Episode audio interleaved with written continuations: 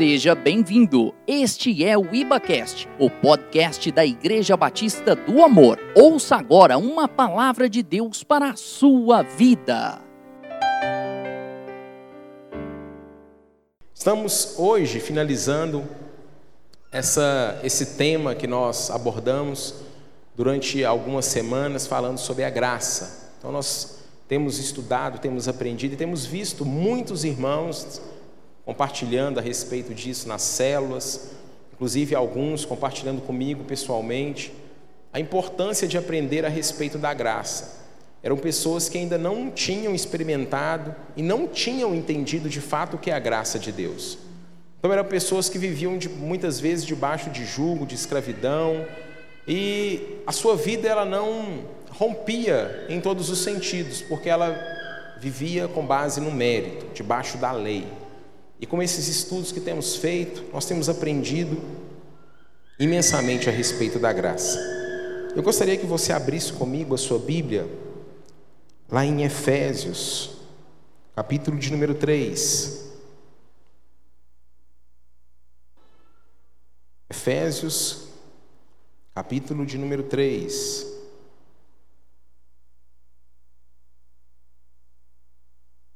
Então, encerrando essa série hoje, o desafio da graça é o desafio do impossível. Amém? Diga assim comigo: o que é impossível para o homem é possível para o meu Deus. Quantos creem? Amém? Então o apóstolo Paulo ele escreve essa carta à igreja de Éfeso, e a partir do versículo 14 ele diz assim: por causa disso, me ponho de joelhos perante o Pai de nosso Senhor Jesus Cristo, do qual toda a família nos céus e na terra toma um nome, para que, segundo as riquezas da sua glória, vos conceda que sejais corroborados com poder pelo seu Espírito no homem interior, para que Cristo habite pela fé no vosso coração a fim de, estando arraigados e fundados em amor, poderdes perfeitamente compreender com todos os santos qual seja a largura e o comprimento e a altura e a profundidade, e conhecer o amor de Cristo, que excede todo entendimento, para que sejais cheios de toda a plenitude de Deus. Ora, aquele que é poderoso para fazer tudo muito mais abundantemente, além daquilo que pedimos ou pensamos, segundo o poder que em nós opera. A esse glória na igreja por Jesus Cristo, em todas as gerações, para todos sempre. Amém. Feche os seus olhos por um instante, vamos orar mais uma vez. Pai, a tua palavra é a verdade. E nós sabemos, ó Deus, que a tua palavra ela liberta. Na tua palavra há poder, Senhor. Então, em nome de Jesus, eu te peço que o Senhor, ó Deus, possa falar conosco. Nos permita sair daqui, ó Pai, nos ajude a sairmos daqui, ó Pai, nessa noite, melhores do que nós entramos por aquela porta. Que nós possamos sair aqui, ó Pai, em nome de Jesus também nós oramos, mais parecidos com teu filho, Senhor. Nos capacite, ó Deus. Pai, importa que eu diminua e que o Senhor cresça. Cada coração aqui, ó Pai, já está aberto, receptivo para receber, ó Deus, a tua palavra. Então, em nome de Jesus, ó Pai, nós oramos e te agradecemos em nome de Jesus. Amém. Amém, queridos. A carta aos Efésios, Paulo, ele, diferentemente das outras cartas, principalmente que ele direcionava para as igrejas, Paulo ele tratava de assuntos particulares de cada igreja que ele estava escrevendo para aquela ocasião. Mas aqui no livro de Efésios, a igreja, Paulo não está tratando de problemas particulares que a igreja estava enfrentando. Mas Paulo ele vai trazer uma revelação, um entendimento para os cristãos, Paulo então ele vai revelar o mistério daquilo que estava oculto, que até então Cristo não havia revelado para a humanidade. Ah, o que era sabido era que Deus tinha um povo escolhido. Os hebreus, os judeus, era o povo de Deus. E então, quando Cristo vem e Cristo morre para que a humanidade fosse resgatada, e ele ressuscita ao terceiro dia, então, a partir daquele momento, todos aqueles que reconhecem a Cristo como Senhor e Salvador, eles passam de criatura a filhos de Deus. Eles se tornam filhos amados do Pai. Então Paulo ele vai falar sobre isso.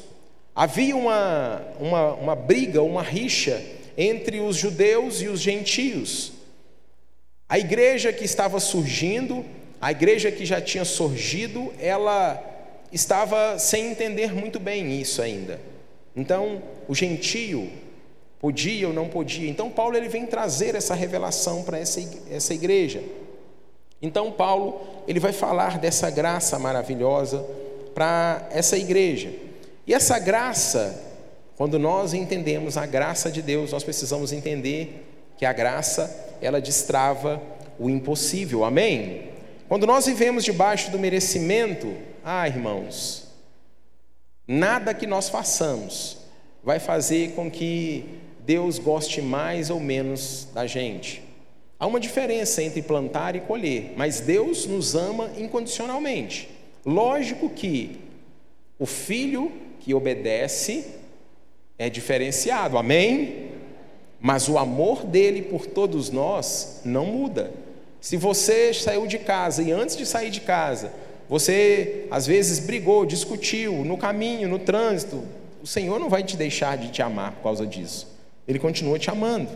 O amor dele por, por nós é incondicional. Então Paulo ele estava preso aqui em Roma, as cadeias, os grilhões, e ele escreve essa carta para essa amada igreja. E ele ora para os irmãos fiéis que estavam em Éfeso. E no capítulo 3, a partir do versículo 1 até o 7, Paulo ele vai falar justamente qual é o motivo dele se colocar de joelho.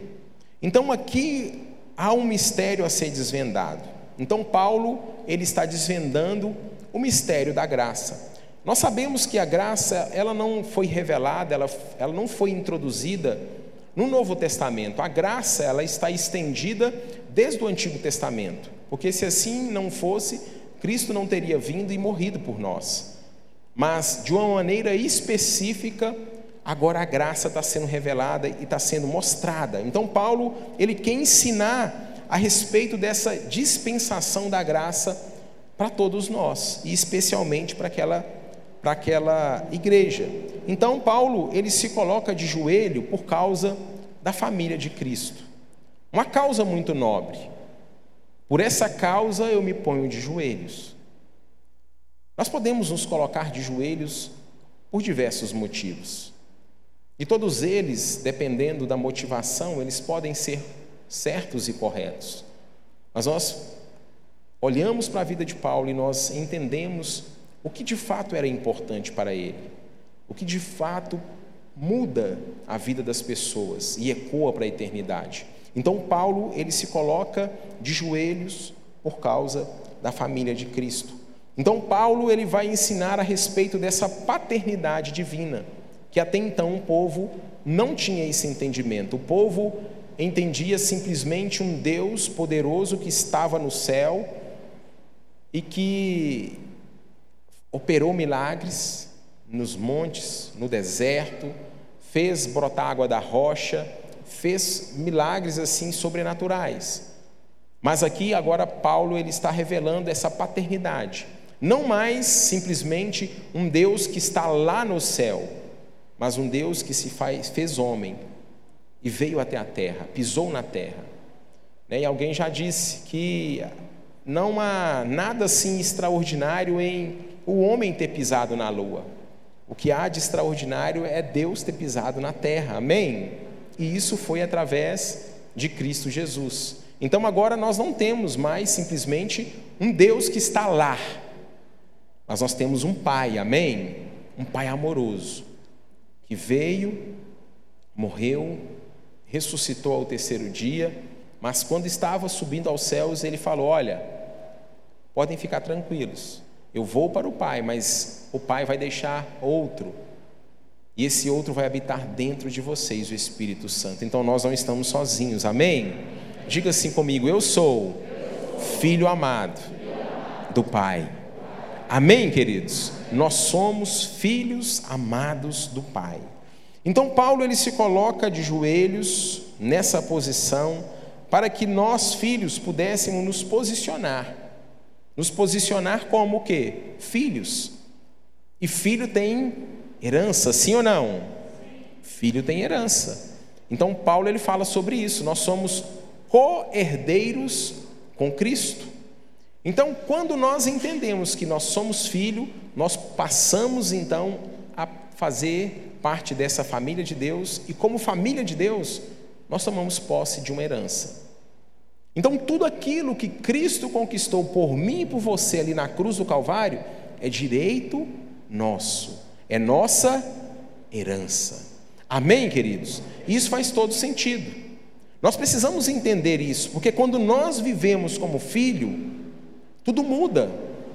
Se nós vivermos como pessoas rejeitadas, como bastardos, o bastardo é aquele que ele faz de tudo para agradar o pai ou o padrasto.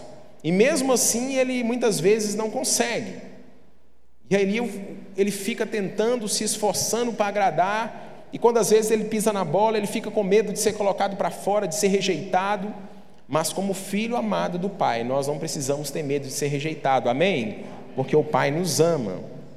Então, meus irmãos, é algo maravilhoso que Paulo faz. Então, Paulo ele se coloca de joelhos. E quando nós falamos de nos colocar de joelhos, não é simplesmente uma religiosidade. Até porque a Bíblia, ela tem diversos exemplos que não é simplesmente a oração de joelho que faz efeito, porque Abraão ele, se, ele orou diante do Senhor de pé. Moisés ele teve um encontro com o Senhor e Deus falou com ele em pé. Mas aqui Paulo ele se colocou de, de joelhos por uma causa.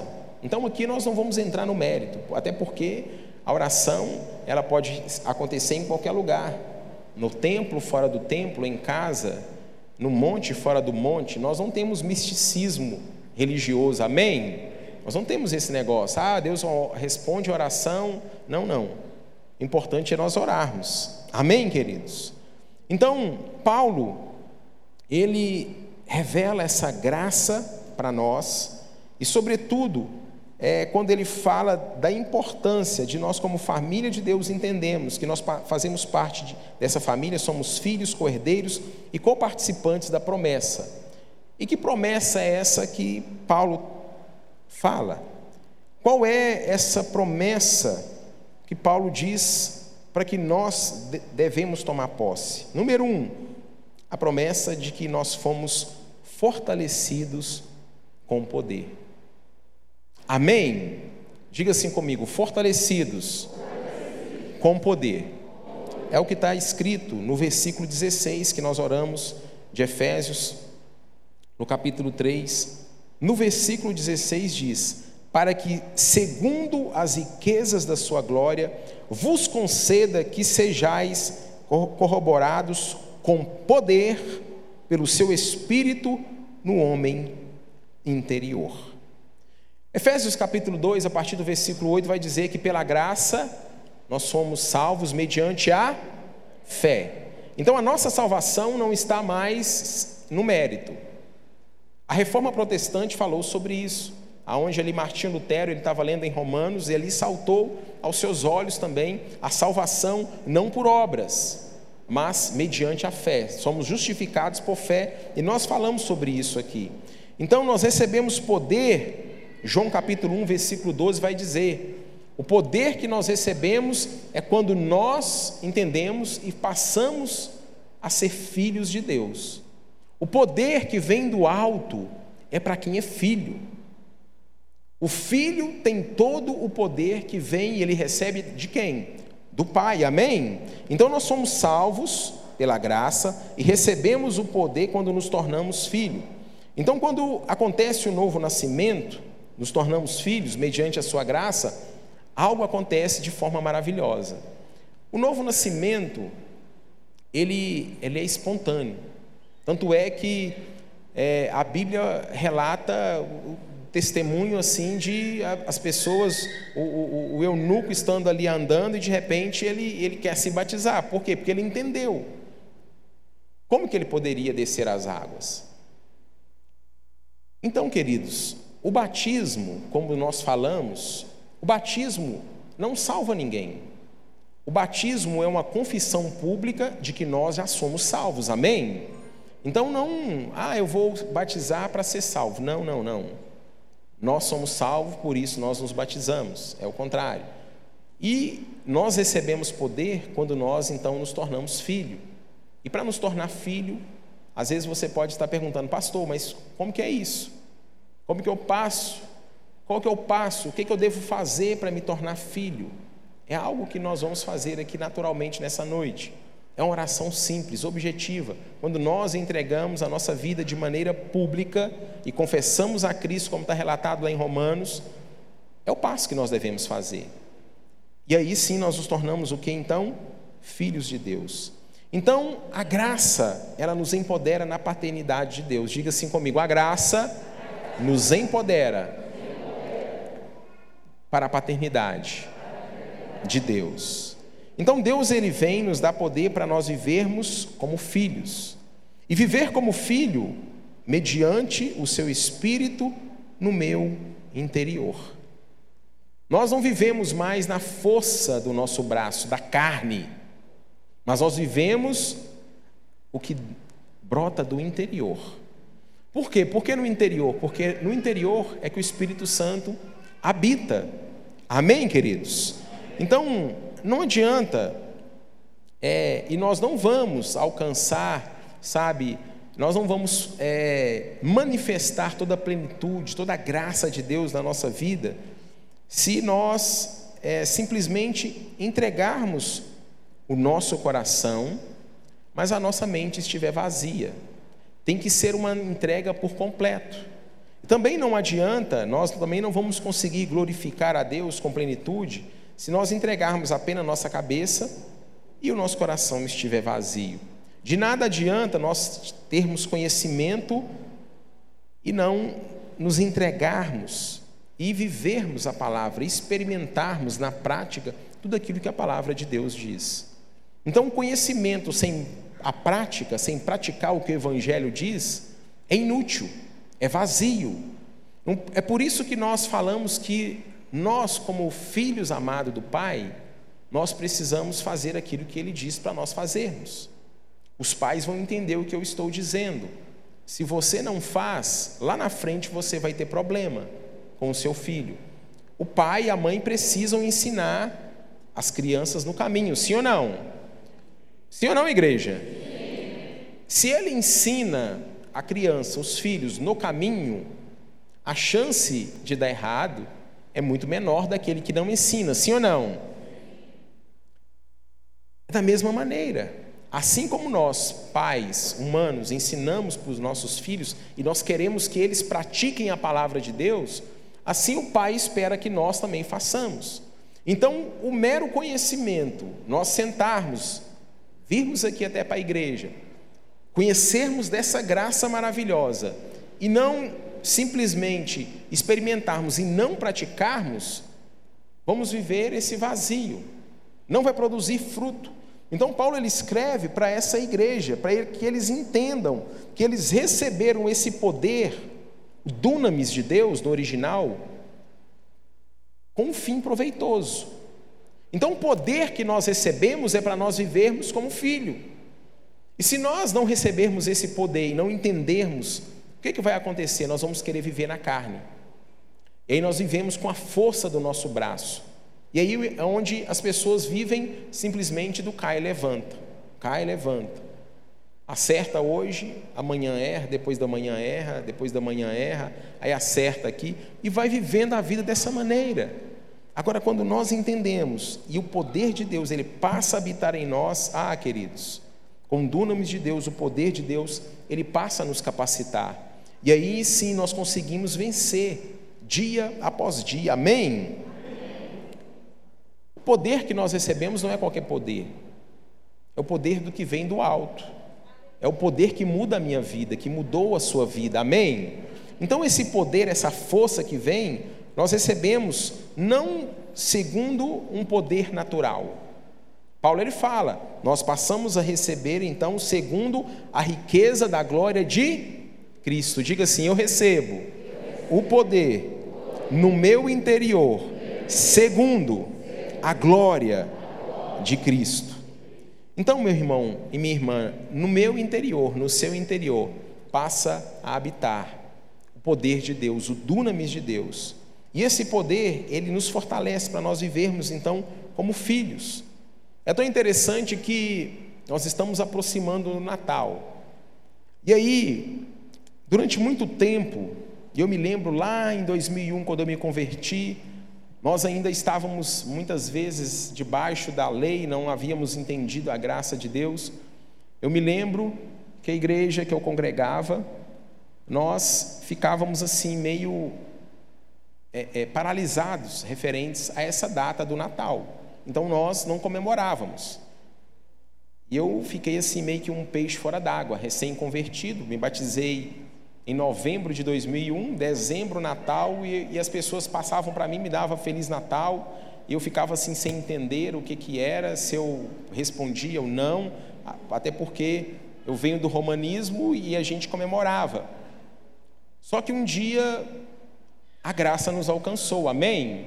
E nós entendemos que nós não passamos mais a viver debaixo da lei. E alguns vão falar, pastor, mas essa questão do Natal,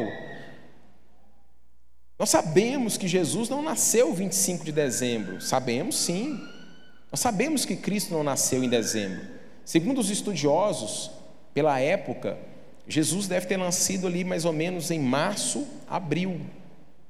Nós sabemos que ele não nasceu, nós sabemos que ah, o capitalismo, né, o romanismo tentou mudar muita coisa, inseriu a figura do Papai Noel, inseriu, inseriu a figura de um, de um santo, né, para que pudessem cultuá-lo. E durante muito tempo, nós cristãos, é uma data cristã que nós celebramos o nascimento de quem? De Cristo, amém? Natal fala do nascimento de Cristo. Nós não comemoramos o aniversário do Papai Noel. Lá em casa nós ensinamos para os nossos filhos: Papai Noel não existe, existe Jesus Cristo de Nazaré, que morreu, mas ele ressuscitou, amém? Então, queridos, o importante não é o dia 25 de dezembro, o importante é nós cultuarmos, celebrarmos que Jesus Cristo ele veio sim e nasceu, amém? Mas ele não simplesmente nasceu, porque se ele tivesse vindo e nascido e nada mais tivesse acontecido, ele seria um homem como eu e você. Mas ele veio, nasceu de uma mulher virgem, viveu aqui aproximadamente 33 anos, exerceu seu ministério público aproximadamente durante três anos e meio, com excelência, fez o que tinha de fazer e ele morreu. Se até aí ele tivesse parado, não tivesse acontecido mais nada, ele poderia ser um profeta, ele poderia ser simplesmente um homem usado por Deus, como Moisés, como Abraão, como os profetas foram, mas ele fez algo que nenhum outro fez. Que foi o que? Ressuscitar o terceiro dia. E isso muda tudo, amém? muda a minha vida, muda a sua vida. Sabe por quê? Porque a morte não pôde detê-lo. Então, quando Cristo ele é ressurreto, quando Cristo ele ressuscita ao terceiro dia e ele vence a morte, esse poder ele passa a habitar dentro de mim e dentro de você. Amém? Mas aí você fala, pastor, mas as pessoas continuam morrendo. Sim, mas nós morremos a morte natural. Mas nós tomamos posse agora do que? Da vida eterna junto com quem? Com Cristo.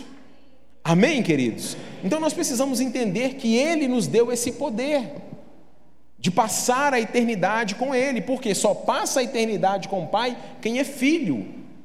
Então esse poder ele passa então a habitar dentro de mim e dentro de você. Irmãos, agora pensa comigo. Se Jesus Cristo, ele venceu a morte, o que é que ele não pode vencer? Quais são os problemas que você tem enfrentado? Qual é o impossível que você tem enfrentado?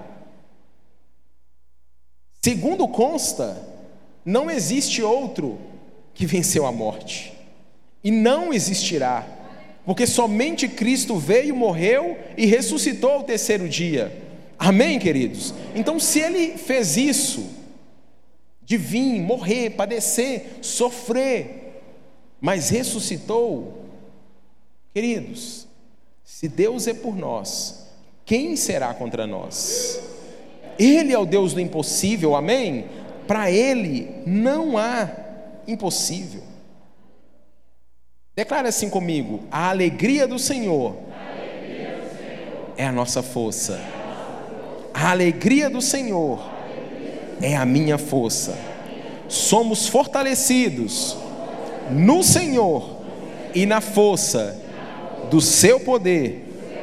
Ainda que o nosso homem exterior se corrompa, o interior se renova de dia em dia. Amém, queridos? Nós precisamos viver essa verdade todos os dias. A alegria do Senhor é a sua força. Continue alegrando o Senhor, porque você é fortalecido. E como é que o filho agrada o pai? Obedecendo, vivendo debaixo da graça. Amém? Vivendo o que a palavra do Senhor diz.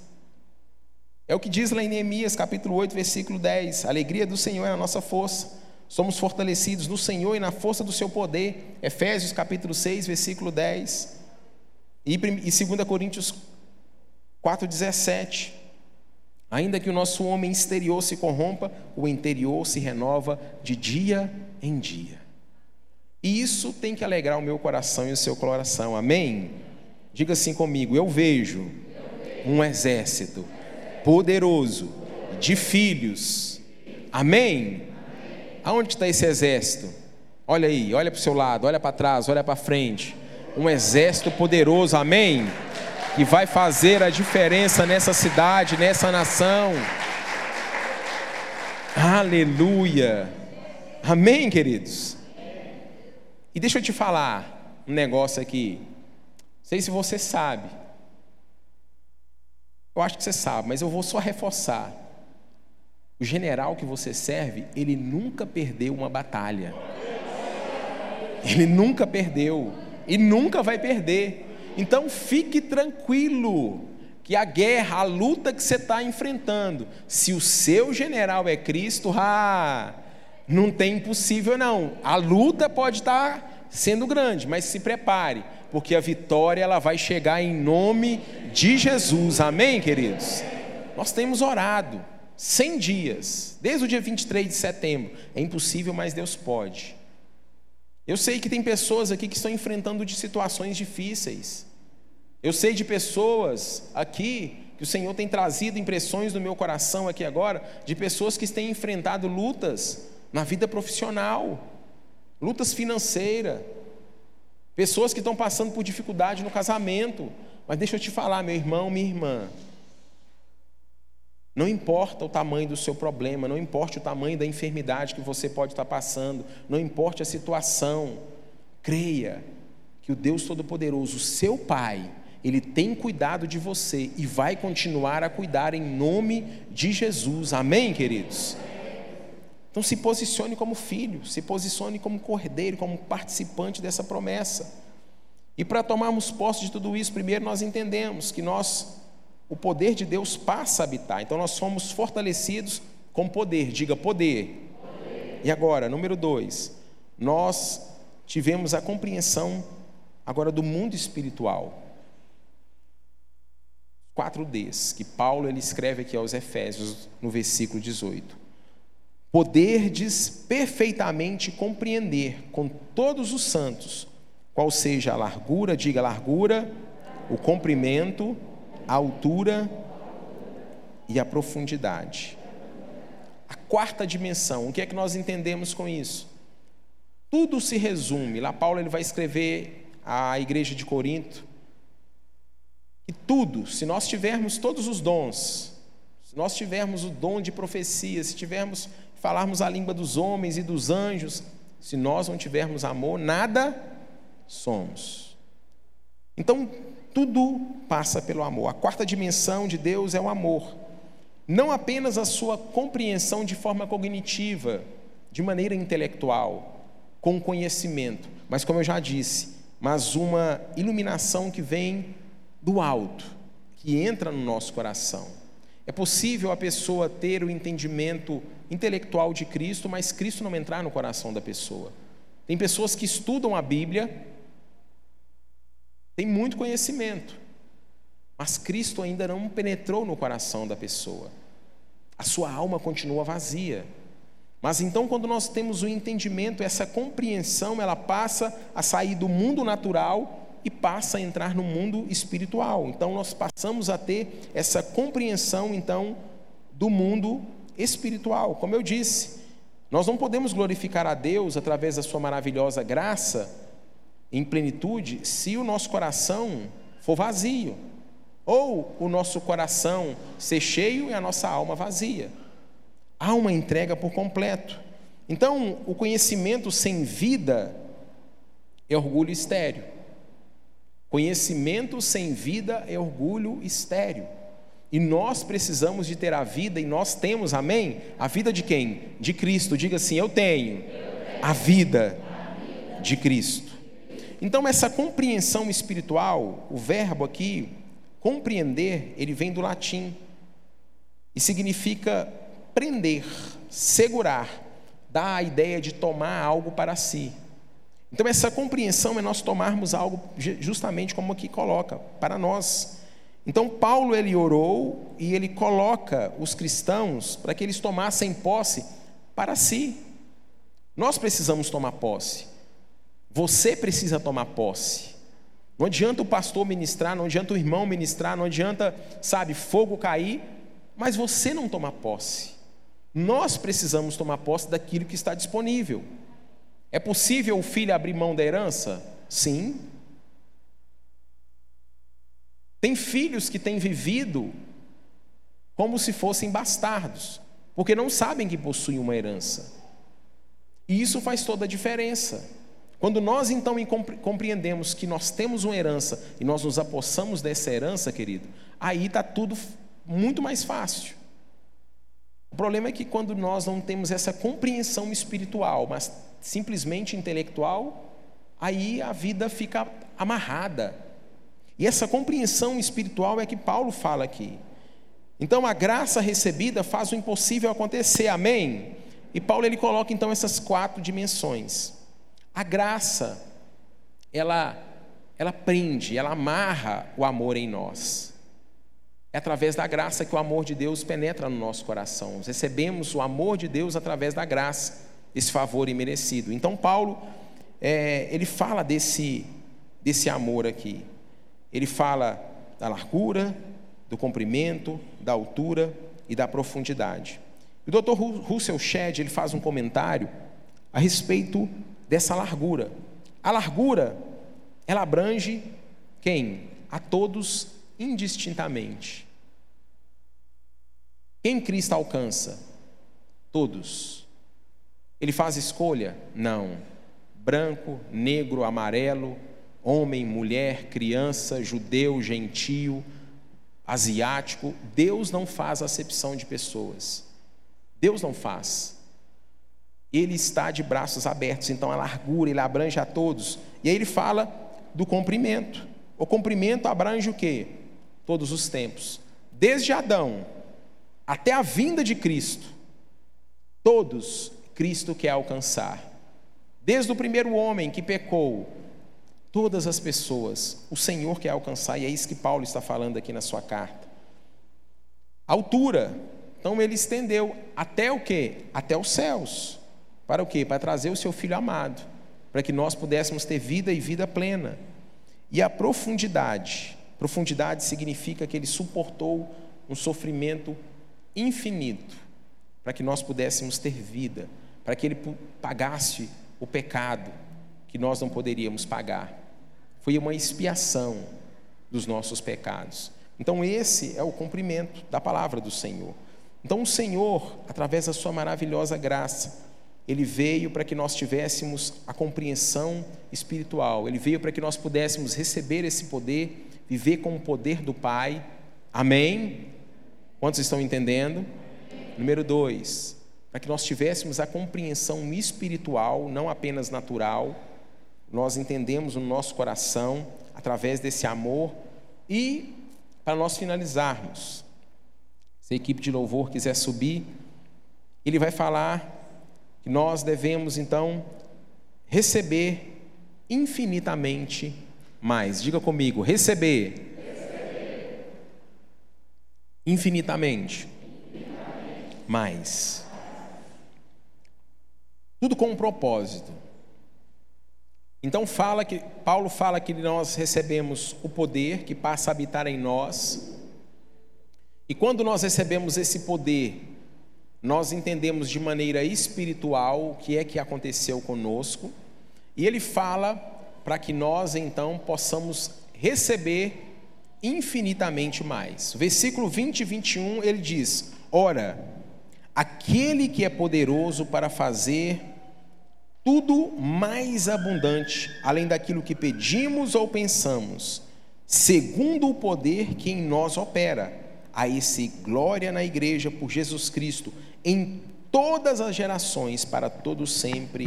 Amém. Tem uma outra versão que diz assim: Agora, glória seja dada a Deus, que pelo seu grandioso poder operando em nós, é capaz de fazer muito mais do que jamais ousaríamos pedir ou mesmo imaginar, infinitamente além de nossas mais altas orações, anseios, pensamentos ou esperanças. Você já parou para pensar sobre isso? O que, que Paulo está colocando aqui? Jamais ousaríamos pedir ou mesmo imaginar infinitamente além das nossas mais altas orações, anseios, pensamentos ou esperanças. Nós não conseguimos. Nem olhos viram, nem ouvidos ouviram, nem jamais penetrou no coração do homem. Nem nos mais assim sonhos altos que você já imaginou para sua vida profissional, para sua família, a oração que você já orou, passou dias e dias jejumando para ver se, se Deus abria uma porta, para ver se Deus fazia, e aquilo que você orou aconteceu. Nada disso se compara. É o que Paulo está colocando aqui. Então, esse poder grandioso que ele coloca, que pelo seu grandioso poder operando em nós, preste atenção, grandioso poder operando em nós é capaz de fazer. Esse poder que habita em mim, esse poder que habita em você, é capaz de fazer muito mais do que jamais ousaríamos pedir ou mesmo imaginar, infinitamente além das nossas mais altas orações, anseios, pensamentos ou esperanças. Paulo ele termina então a sua oração dando o que? Glórias a Deus porque tudo é por Ele, tudo é para Ele, a Ele seja a honra, a Ele seja a glória. Amém, queridos? Então a bênção, ela vai te alcançar, mais do que você imagina, amém? A bênção nos alcança, a bênção, ela sobeja, a bênção é tamanha sobre a vida dos filhos de Deus que alcança aqueles que ainda não foram alcançados pela graça do Senhor, amém? Você é alcançado pela graça de Deus, e através dessa graça que vem sobre a sua vida, o amor do Pai é derramado sobre a vida de outras pessoas, e essas pessoas, vendo a graça de Deus na sua vida, elas passam a entender e falar: Deus, eu também quero essa graça maravilhosa. Amém, queridos? Então a bênção, ela vai sobejar. A bênção ela vai muito além daquilo que você pode imaginar de Deus para a sua vida. A bênção do Senhor ela é infinita, a ponto de exceder as suas orações, a ponto de exceder as suas súplicas, a ponto de exceder o seu choro. Esse é o Deus que nós servimos. Esse é o Deus que você serve. Você pode se colocar de pé no seu lugar, em nome de Jesus. Quando nós entendemos essa graça, quando nós entendemos que Deus ele trabalha, ele ao nosso favor como um pai poderoso, algo que é improvável, sobre-humano, impossível, mas no entanto, é exatamente aquilo que Deus pode fazer. É exatamente aquilo que Deus quer fazer para os seus filhos. O poder de Deus, então, ele se manifesta primeiramente no meu interior e no seu interior. Não queira simplesmente ver o poder de Deus nas coisas exteriores apenas. Ela começa primeiro por dentro. A mudança ela vem por dentro, o milagre primeiro acontecer é por dentro. Só consegue receber a plenitude de Deus aqueles que recebem o milagre da salvação através de Cristo Jesus. E assim, queridos, quando nós vivemos dessa maneira, tudo vai acontecendo. E Ele vai realizando tudo aquilo que foi designado na Sua palavra, como diz, o poder que opera em nós, a saber, o seu amor, a sua graça. A lei, ela vai sempre impor limites na minha vida, na sua vida. A lei, ela tem recursos finitos, mas debaixo da graça, nós não temos limites. O amor do Pai é infinito pela minha vida, pela sua vida. Sabe por quê? Porque Deus, ele tem recursos inextinguíveis. Deus, ele não tem uma gavetinha que está limitada. Deus, ele não tem um cofre que a partir do momento que ele vai entregando as bênçãos, o cofre vai esvaziando. Ele é o Deus Todo-Poderoso nele não há limites, amém? Ele é o Senhor Todo-Poderoso, Ele é o Deus do impossível, Ele pode fazer e operar infinitamente mais do que aquilo que nós pensamos ou que nós imaginamos. Obrigado por acessar o IbaCast. Acesse nossas redes sociais. Siga Igreja Batista do Amor. Até a próxima!